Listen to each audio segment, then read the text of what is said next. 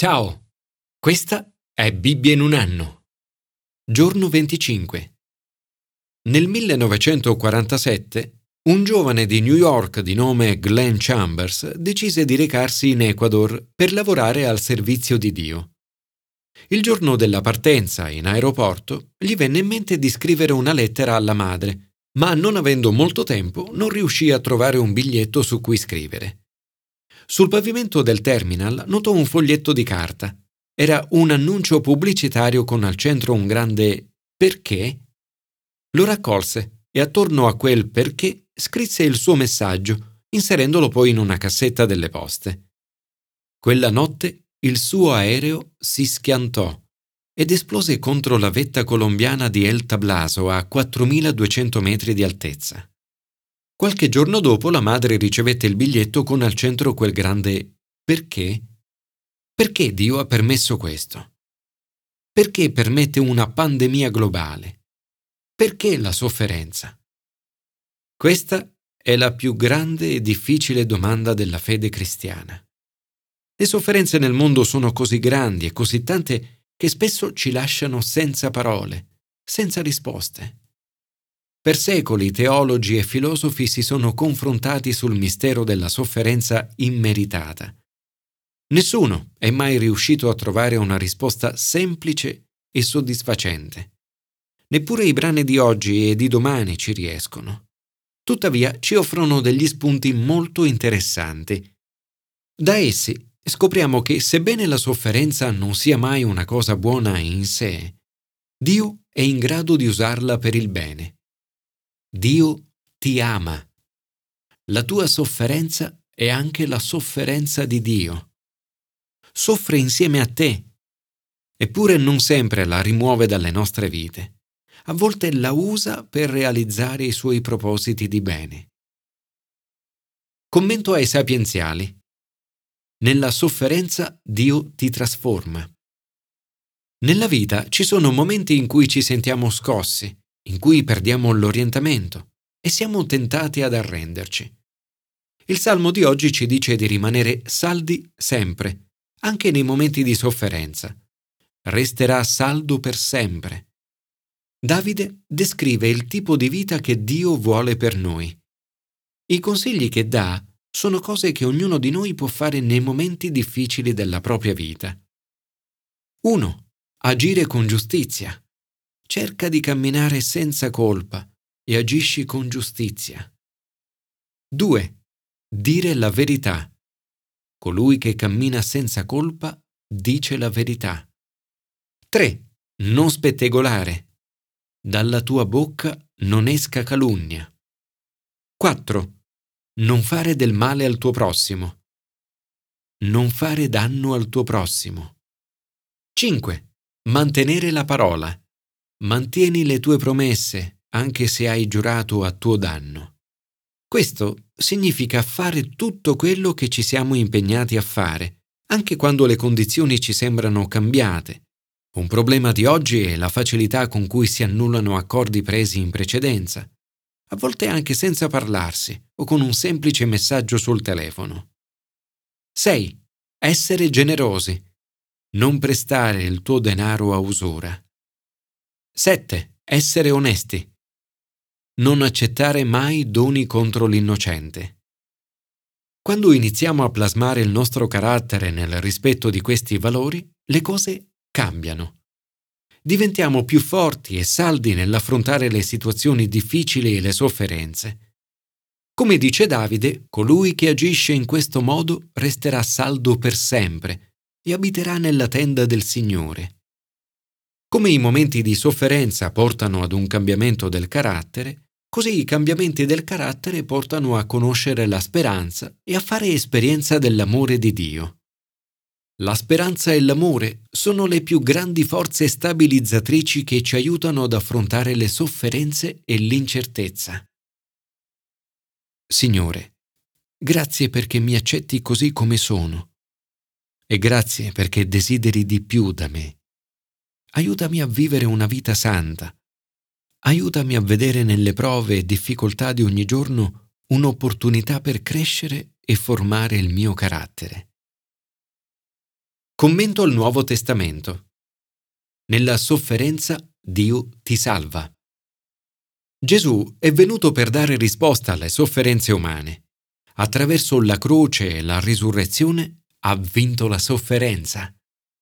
Al cuore dell'universo c'è la sofferenza di Dio sulla croce. Il Figlio dell'uomo sta per essere consegnato nelle mani degli uomini e lo uccideranno, ma il terzo giorno risorgerà. Ed essi furono molto rattristati. I suoi discepoli non comprendono che ciò che per tutti gli esseri umani e tutte le potenze demoniache è male, Dio lo sta usando per il bene, per la salvezza di molte vite. Gesù ha saputo trasformare il male più grande mai commesso, l'uccisione del Figlio di Dio, nel bene più luminoso, la salvezza dell'umanità. La guarigione del ragazzo con l'epilessia è un'anticipazione di un tempo futuro in cui tutti saremo guariti e in cui malattie e sofferenze spariranno. La morte e risurrezione di Gesù ci dicono che nessuno che lo vorrà sarà gettato nella geenna del fuoco. Come dovremmo rispondere a tutto questo? 1. Con fede. In questo brano osserviamo la sofferenza di un bambino malato e di quella del suo genitore. In questo caso, l'incapacità dei discepoli di guarire è legata alla loro mancanza di fede. Sebbene non sia sempre così, molte persone pregano per la guarigione con grande fede, ma spesso senza risultati evidenti. Gesù dice che con un po' di fede puoi spostare anche le montagne. Nulla vi sarà impossibile. 2. Evitando offese inutili. Gesù spiega che sebbene lui non debba pagare la tassa per il Tempio, casa di Dio, perché è figlio di Dio, la paga comunque sia per sé che per Pietro, per evitare di scandalizzarli. Sebbene Gesù abbia tutti i motivi per rispondere in modo diverso, evita di causare un'offesa inutile. 3. Con umiltà. La grandezza del Regno dei Cieli non dipende dai risultati che ottieni, ma dalla capacità di renderti umile come un bambino. 4. Vivendo in modo radicale. Gesù ci chiama ad essere radicali nell'eliminare il peccato dalla nostra vita. Signore, grazie, perché al cuore dell'universo troviamo l'evento che ha trasformato il male in bene. Oggi voglio fidarmi di Te, voglio dipendere solo da Te. Commento all'Antico Testamento. Dio usa la sofferenza per un bene più grande. Qualunque cosa le persone o lo stesso diavolo tramino contro di te, Dio può usare questo male, questa tua sofferenza, per un bene in grado di portare benedizione nella tua vita, nel tuo ministero e nelle persone attorno a te. Al termine della sua vita, Giacobbe benedice i suoi figli. Tra questi Giuda, a cui augura vittoria, prosperità e capacità di leadership. La discendenza di Giuda sarà grande, la più potente tra le tribù di Israele, e che vedrà tra i suoi figli Davide, re dell'intera nazione, e lo stesso Gesù. In tutto questo troviamo una prefigurazione di Gesù. Non sarà tolto lo scettro da Giuda, né il bastone del comando tra i suoi piedi. Nel libro dei Numeri, una stella spunta da Giacobbe e uno scettro sorge da Israele. Giacobbe usa l'immagine del leone. Gesù è descritto come il leone della tribù di Giuda, il germoglio di Davide. Giacobbe continua a benedire Giuseppe, ceppo fecondo. Giuseppe ha successo ed è fecondo perché la mano di Dio è su di lui. Una mano capace di trasformare le difficoltà e gli attacchi in benedizione. Alla morte di Giacobbe, i fratelli di Giuseppe temono che Giuseppe possa vendicarsi per i torti da lui subiti a causa loro, ma Giuseppe dice: «Non temete. Tengo io forse il posto di Dio? Se voi avevate tramato del male contro di me, Dio ha pensato di farlo servire a un bene, per compiere quello che oggi si avvera. Far vivere un popolo numeroso. Dunque non temete, io provvederò al sostentamento per voi e per i vostri bambini». Così li consolò parlando al loro cuore.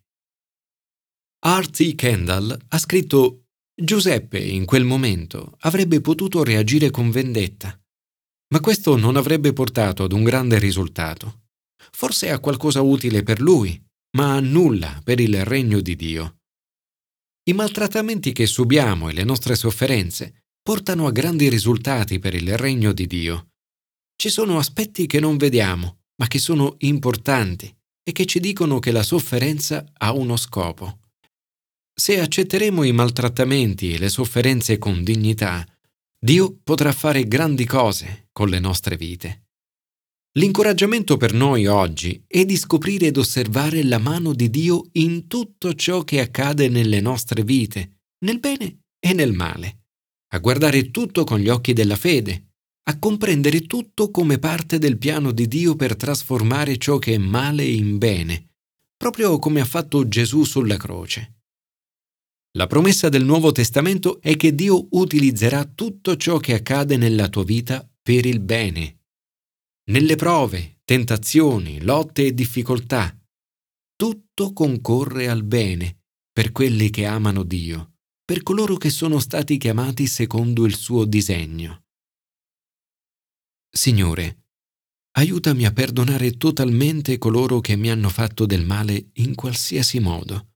Aiutami a vedere la tua mano in tutto ciò che mi accade, di buono o di cattivo. Grazie, perché in tutte le cose tu operi per il bene di coloro che ti amano.